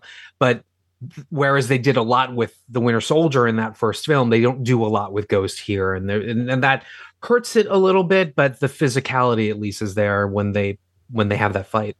What's the I mean, what's his motivation? Like it's revenge. It's Uh, total yeah, revenge. he Yeah. wanted he wanted to blow up the U.S. for basically because because Hurley had taken him into the program and turned him into a monster, and he was like, And- you know what, you're not going to do this to anybody else. Yeah, you're not going to do this to anybody else. So Yeah. He just he was striking out. I mean that that that is so he's a crybaby. he's a crybaby. I mean every eh, like I said, Great. I think it's interesting when you watch this Big film. bad villain needs to change his diaper. Great. Yeah. Big bad crybaby It is, but I mean with a nuclear bomb. everybody has a revenge element into it. Again, it's a simple plot, but I guess the complexity comes from the fact that everybody has a revenge element, which I, I think works. I, I do enjoy it. It's just they need to give them, you know, a little bit more meat to chew. Um, Yeah. But I, I, I think Michael Keaton's the bright spot out of this entire. Like he is the best thing about this film, in my opinion. Yeah, he's pretty fantastic. He's amazing. Um, we were talking about this before we started. I I am in this place right now where you will watch a film, and if it's if it's in Rome, Florence, Venice, I'm like, okay, I I'm distracted for. I don't know if you guys get this, where you go to a place and then you see that place show up in the film, and if you've been at that spot, all of a sudden it takes you out for a second. Yeah. So I don't know if you remember the sequence. I think it's when um, Stan goes to see the handler and they're standing on a roof, and you get this fantastic backdrop of Rome. Okay. And to the left, you see this building, this huge building with all these statues on the top, etc. That is the Altare de, della Patria, also known as um, Il Vittoriano, and locals call it the wedding cake if you if you look it up because of the way the architecture is. But if you're looking at that screen and if you are, go to the left down that street you run right into the coliseum like down the road. Hmm. i will say this this film you know when they're in the studio versus when they're in rome. And if you've been to Rome, it's jarring like that is but I don't think your average viewer, unless they actually go to Rome and they go to these places, et cetera, and they see like the inside of it, I don't think anybody would pick up on it. But that is one thing um, that kind of took me out is like, oh, yes, I know that spot in Rome. I, I know exactly what hotel they're at, all these other things. But then when they do something studio wise or when it sort of um, takes you out of that element, it feels a little jarring um, once you visited that place. But uh, I you know I felt that way with this movie just just like it'd be like oh they're on location it's all beautiful and then they go into this place and it's clearly a st- apartment constructed in a studio there's a uh, you mentioned that hotel fight scene there's that bad green screen the window gets shot and you're like that's so fake back there like, Yep. but that hotel's The gorgeous. thirty-three million dollars is showing. Yeah, I mean the the exteriors I think they nail, and um, I, I don't know. I it I do appreciate films that take advantage of the environments that they're in. I love the globetrotting spy film, especially when they do it right. I think Mission Impossible is a great example in in the James Bond franchise where it's almost like watching a travel log with action in it. Um, yeah, I just wish they hadn't cheaped out on some of the things in here when it comes to that. Well, apparently the Italians are so nice you can easily steal a car from them. Uh, where he does that ploy where he pretends to get hit by the car and the guy's like, "Oh, excuse me, excuse me," and he's like, "Eh," and then he steals the Alfa Romeo, which then he plows over the three mobsters with. I, I'll say this: the if you visit Rome and you're walking around that city, like nobody's slowing down. If they hit you, they keep going because they've got some place to go, and you're a stupid American or whatever for getting hit. So that's totally unbelievable. Like that was the scariest thing about going to Rome. It wasn't pickpocketers or anything else. It was like their driving Driving was crazy. Um, but yeah, that that Il Vittorino, Vittori, Vittoriano, Il Vittoriano, which I think, um, God, is that the the Victorian? Ah, I, I need to go back and practice some more. But it's gorgeous. It's a gorgeous building. But everybody refers to it, uh, lo- the locals, as the wedding cake. Um, what else do you have about this one, Jose or Brad? I don't have but like like again, one of my notes was just baby's first Bourne, and I think to me that's what this is. It's like, oh, yeah, Okay. the tag was also i mean obviously the the tag is a little bit of a teaser potentially for like a second movie but then you also have to wonder is Rapp going to go the ghost route right because he's been told lay low don't do anything what have you and then he's obviously disobeying an order by going out and uh, potentially assassinating this person who's become the next president of Iran or something like that. And I don't know. It was it's I'm, an I'm interesting sorry you're ending. not getting that close to the president of Iran. I well, yeah, I But he did. He was in the elevator. But he did. He was in the elevator. Yeah, Brad. Duh. It's also a mm, okay. Documentary. I know. Um, yeah, it happened. I'll start with you, Jose. Uh, interesting conversation about 2017's American Assassin. Where do you land on this thing? Is it a bomb or is it not a bomb? Not a bomb. Uh, I, I don't know. I feel like I misunderstood the film the first time seeing it. I can understand how Brad found it to be predictable. Um, and I my re-inspection of it. Uh, I mean, we talk about this all the time. Your podcast is literally about that. It's literally about watching a movie which the critics hate or something, and then revisiting it, and then finding out, you know what, maybe it's not so bad. So I I found the things in it that don't make it a bomb. So it's not a bomb. Awesome. Jose understood the assignment. Okay, Brad, how about you? Yeah, I found this thing to be super generic, super boring, super unins- un- unexpi- uninspired. Uh, I am going to say giant bomb for me. Oh, Brad's calling it the always save of spy hardcore films, right? Oh yeah, it's the it's the Walmart brands. All right. Um, I'm I love you, Brad. I'm gonna I'm gonna have to side with Why Jose on spend this one. five dollars when you can spend two dollars and seventy five cents, Troy? Why have Mission Impossible when you can have American Assassin? Hey, I need them both. I need Mission Impossible and I I, need American Assassin. So I- Wait, but that's that's like comparing an Alfa Romeo to like Hyundai. Yeah. I agree. I agree. And I, I think this is good. Look, I, and, and maybe it's a comparison too. So, Brad, you said you watched a Mission Impossible film before you watched this one. Like one of the films that I had watched, I think before watching this was a old Michael Dudikoff, Steve James film called is it Avenging Force, um, where they're getting hunted yeah, yeah. in the swamp or something. Mhm. It's okay, um, but then when I watch this one, I'm like, okay, this is this is a more uh, this is the glamour shots version of a Michael Dudikoff film. Um, and I, I love think, that. I think there's more to it. Uh, and I, I, Avenging Force was okay, but I, I, I would watch this one ten times over watching that one again. If I'm going to watch, you know, Michael Dudikoff and Steve James, probably American Ninja, but Is he Captain Matt? Uh, what was it Matt Hunter? Isn't he Matt Hunter in Something uh, like Avenging that. Force? Yeah. Matt saving Hunter. his Wasn't that daughter. a show? Oh no, Matt Houston. Sorry. Yeah. Captain Milf Hunter. No, I, Oh, I, jeez. That's a different movie, Brad. Yeah. yeah, I'm going to say it's not a bomb. I, I had fun revisiting this thing. I haven't watched it a gazillion times like Jose, but I, I will definitely watch it again. Um, I'm a little sad there's no sequel, but we've got Extraction and tons of other super hardcore spy films and hopefully more Mission Impossibles to gravitate to. And actually, to, to return back to that about the oneers and extraction, etc. Yeah. Um, that is also the 87Eleven effect. So 87Eleven action design. Uh, they're stunt coordinators, they're action coordinators. One of them is Sam Hargrave. He directed Extraction 1 and 2. He was the stunt coordinator for Atomic Blonde. Uh, he worked with 87Eleven on, um, I can't remember which one it was. I think it's Civil War. They designed the action scenes in that as well. So, um, you know, good, bad, or in between, 87 is responsible for those oneers. I get it. I get. Um, we have some feedback. Brad, you ready for this? Oh, we do. We do. We have a lot of feedback. So I'm going to start. Uh, your co-host, your new co-host, Jose, wrote us uh, a nice little email.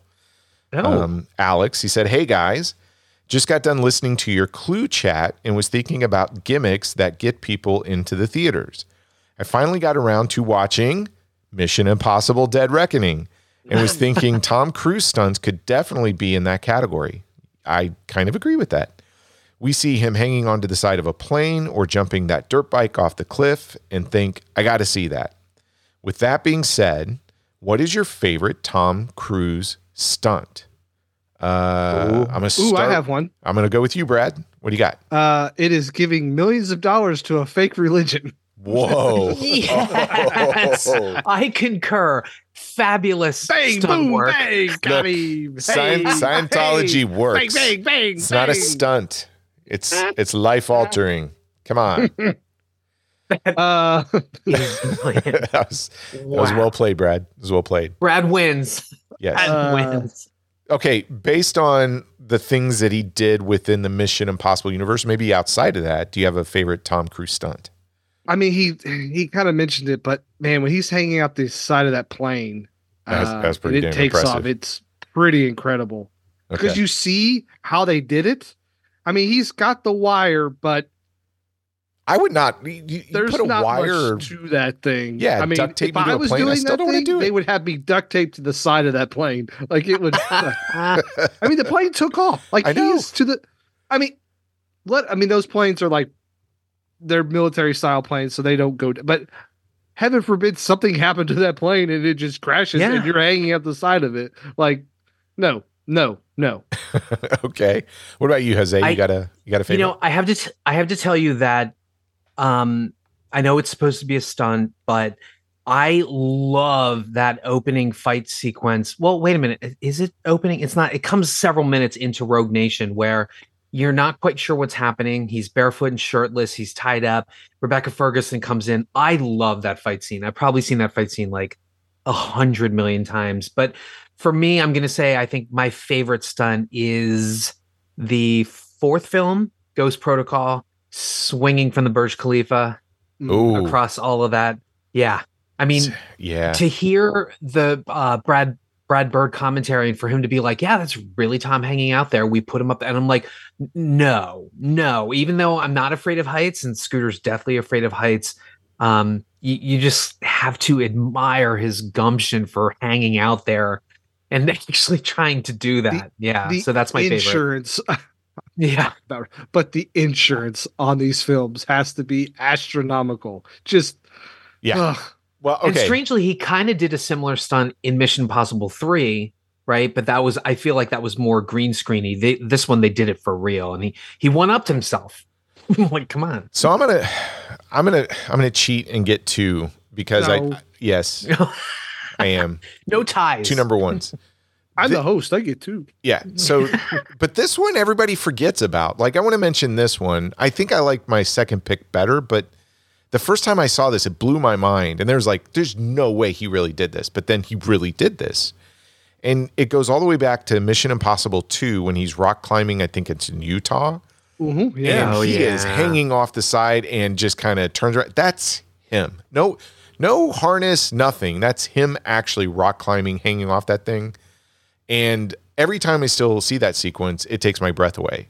So I would, I would actually, Yeah, and then like hell yeah, I'm in for a John Woo ass John Woo film. Here we go. yeah.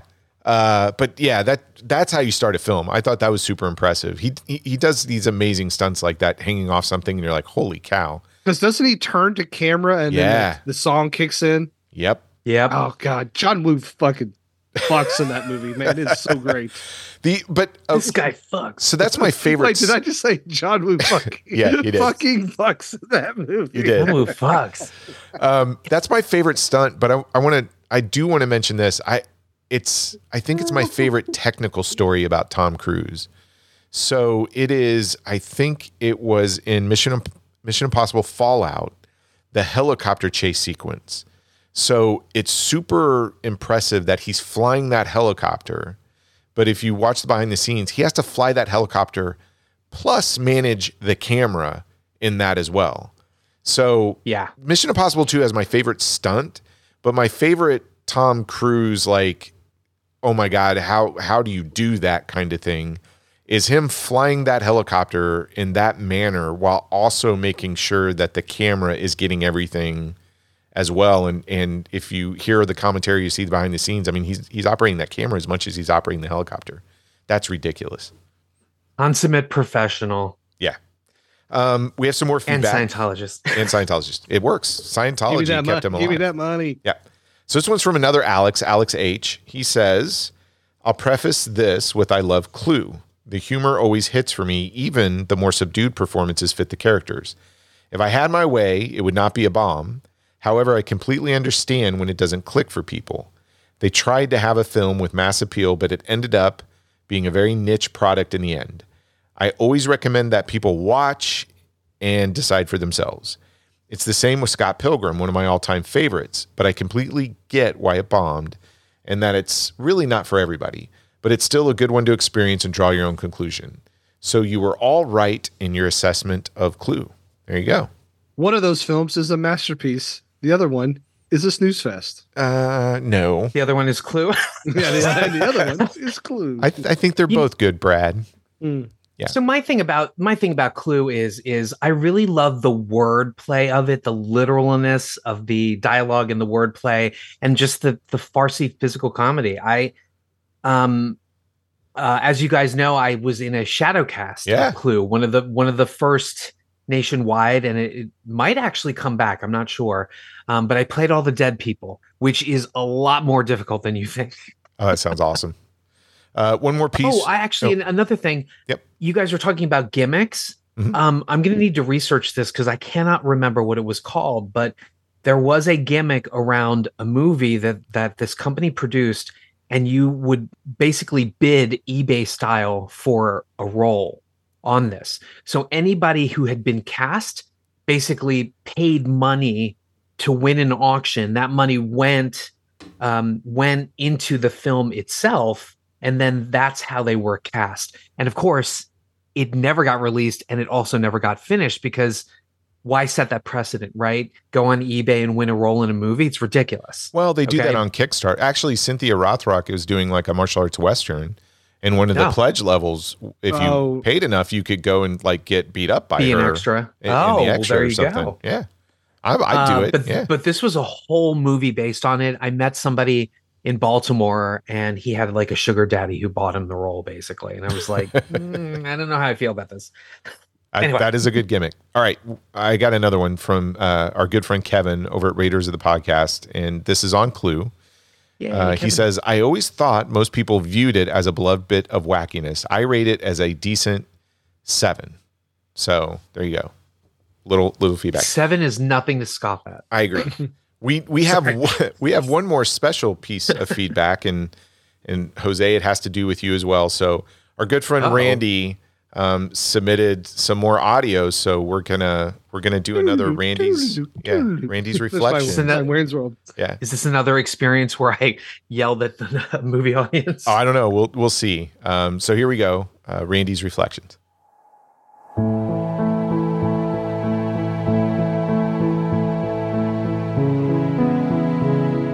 And now it's time for Randy's reflections.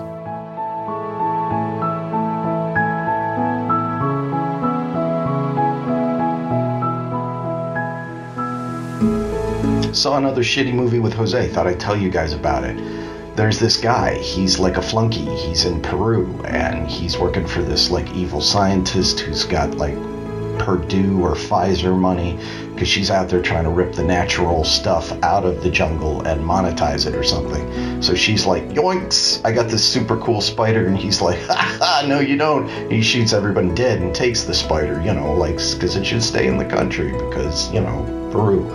Anyhow, uh, flash forward, he's a real super boss and everything's going really well for him. And he has a bad dream about these three chicks that come up in the future because his beard is gray. And they slap the shit out of him and murder him. And he's like, well, that's not going to happen because boss is boss does. So he starts about like using his money and his wiles to hunt them down. Well, they're in New York City. So he goes there and he's the one dude who's got like a Spider Man costume, but it's kind of budget because he ain't got no shoes which I'll let you guys percolate on the thought of that. I mean, that's heroic or, or disgusting or something. Anyhow, every time he closes in on these three murderous tramps, they uh, this other chick shows up, monkey wrenches the whole deal, and serially, vehicularly manslaughters him. I mean, she just keeps driving out of all kinds of strange places and right on top of him he almost gets them in a diner because the three of them are like dancing on these poor bastards' table in like a corner. And that's three chicks on one diner table. And I don't know about you guys, but I think that the structural integrity of diner furniture is dicey at best. And you'd think he would just have to wait and then they'd all break their ankles or necks. But, you know, as with the whole Marvel universe, rather than just getting a gun and speeding this up, you know, he makes a real dramatic entrance and then gets you know, driven over again because he hasn't figured out like this chick has his number and really wants his ass dead. So he uses his like Gwyneth Paltrow chick to like hunt them down and he finally finds them in this in this uh, like giant warehouse where they've booby trapped the whole thing against him and he keeps trying and he's doing all those cool Spider-Man jumps but then they drop a fucking Pepsi sign on him and squish him fucking dead. Why did I watch this movie?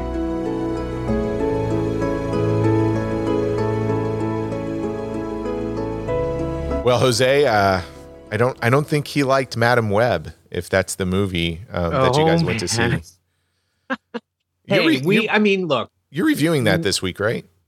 We are. Okay. We are reviewing that. Um, uh, the episode is in the can. I'm just still trying to edit it, but I did watch. I did see Madame Web with Randy, and um, you know, of course, the lights come up, and I'm like, I loved it, and he's like, Of course you did. Of course. I, I have I have been to the movies. Uh, I think Brad's experiences too. Um, you are in one extreme of 99% of the stuff you do love, and Randy's on the other extreme where he it, he he will he can take down a movie in in a in a very Randy fashion. And when those two worlds collide, and you guys are on the opposite ends of an opinion, it is just glorious. I I, I love that. it's one of my favorite things.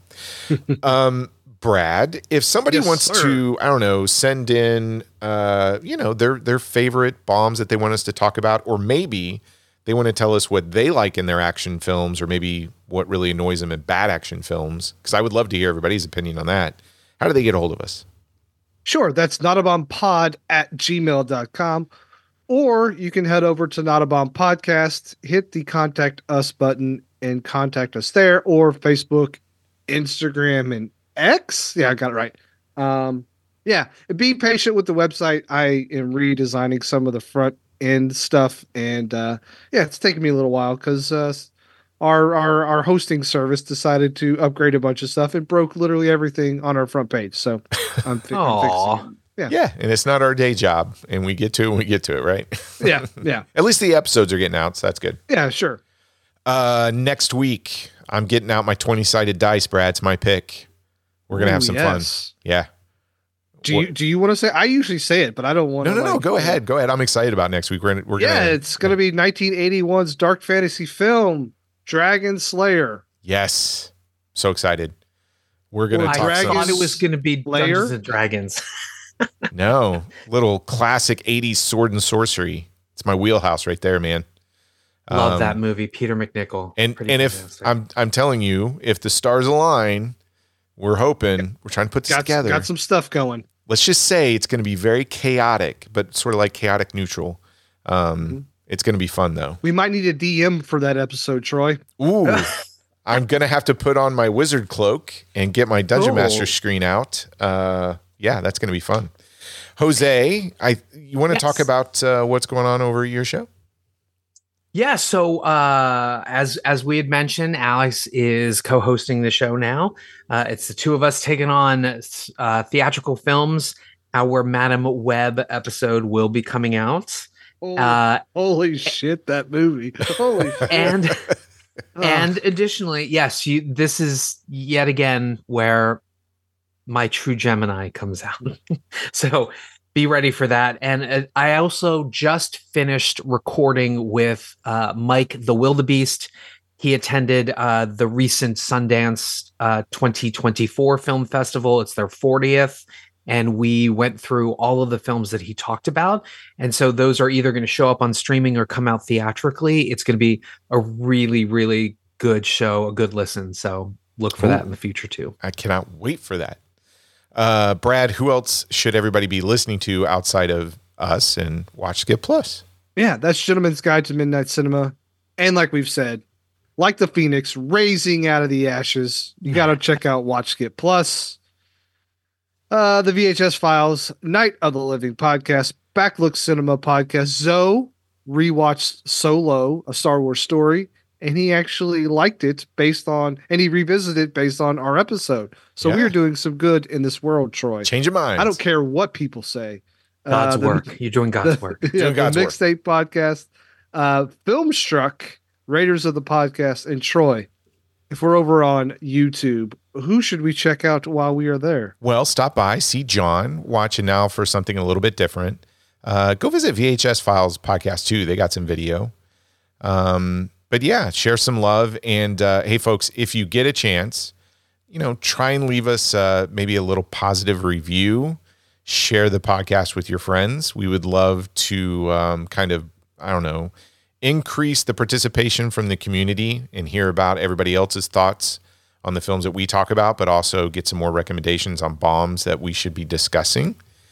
And uh, I think that covers all of the stuff that we do at the end of the show, right?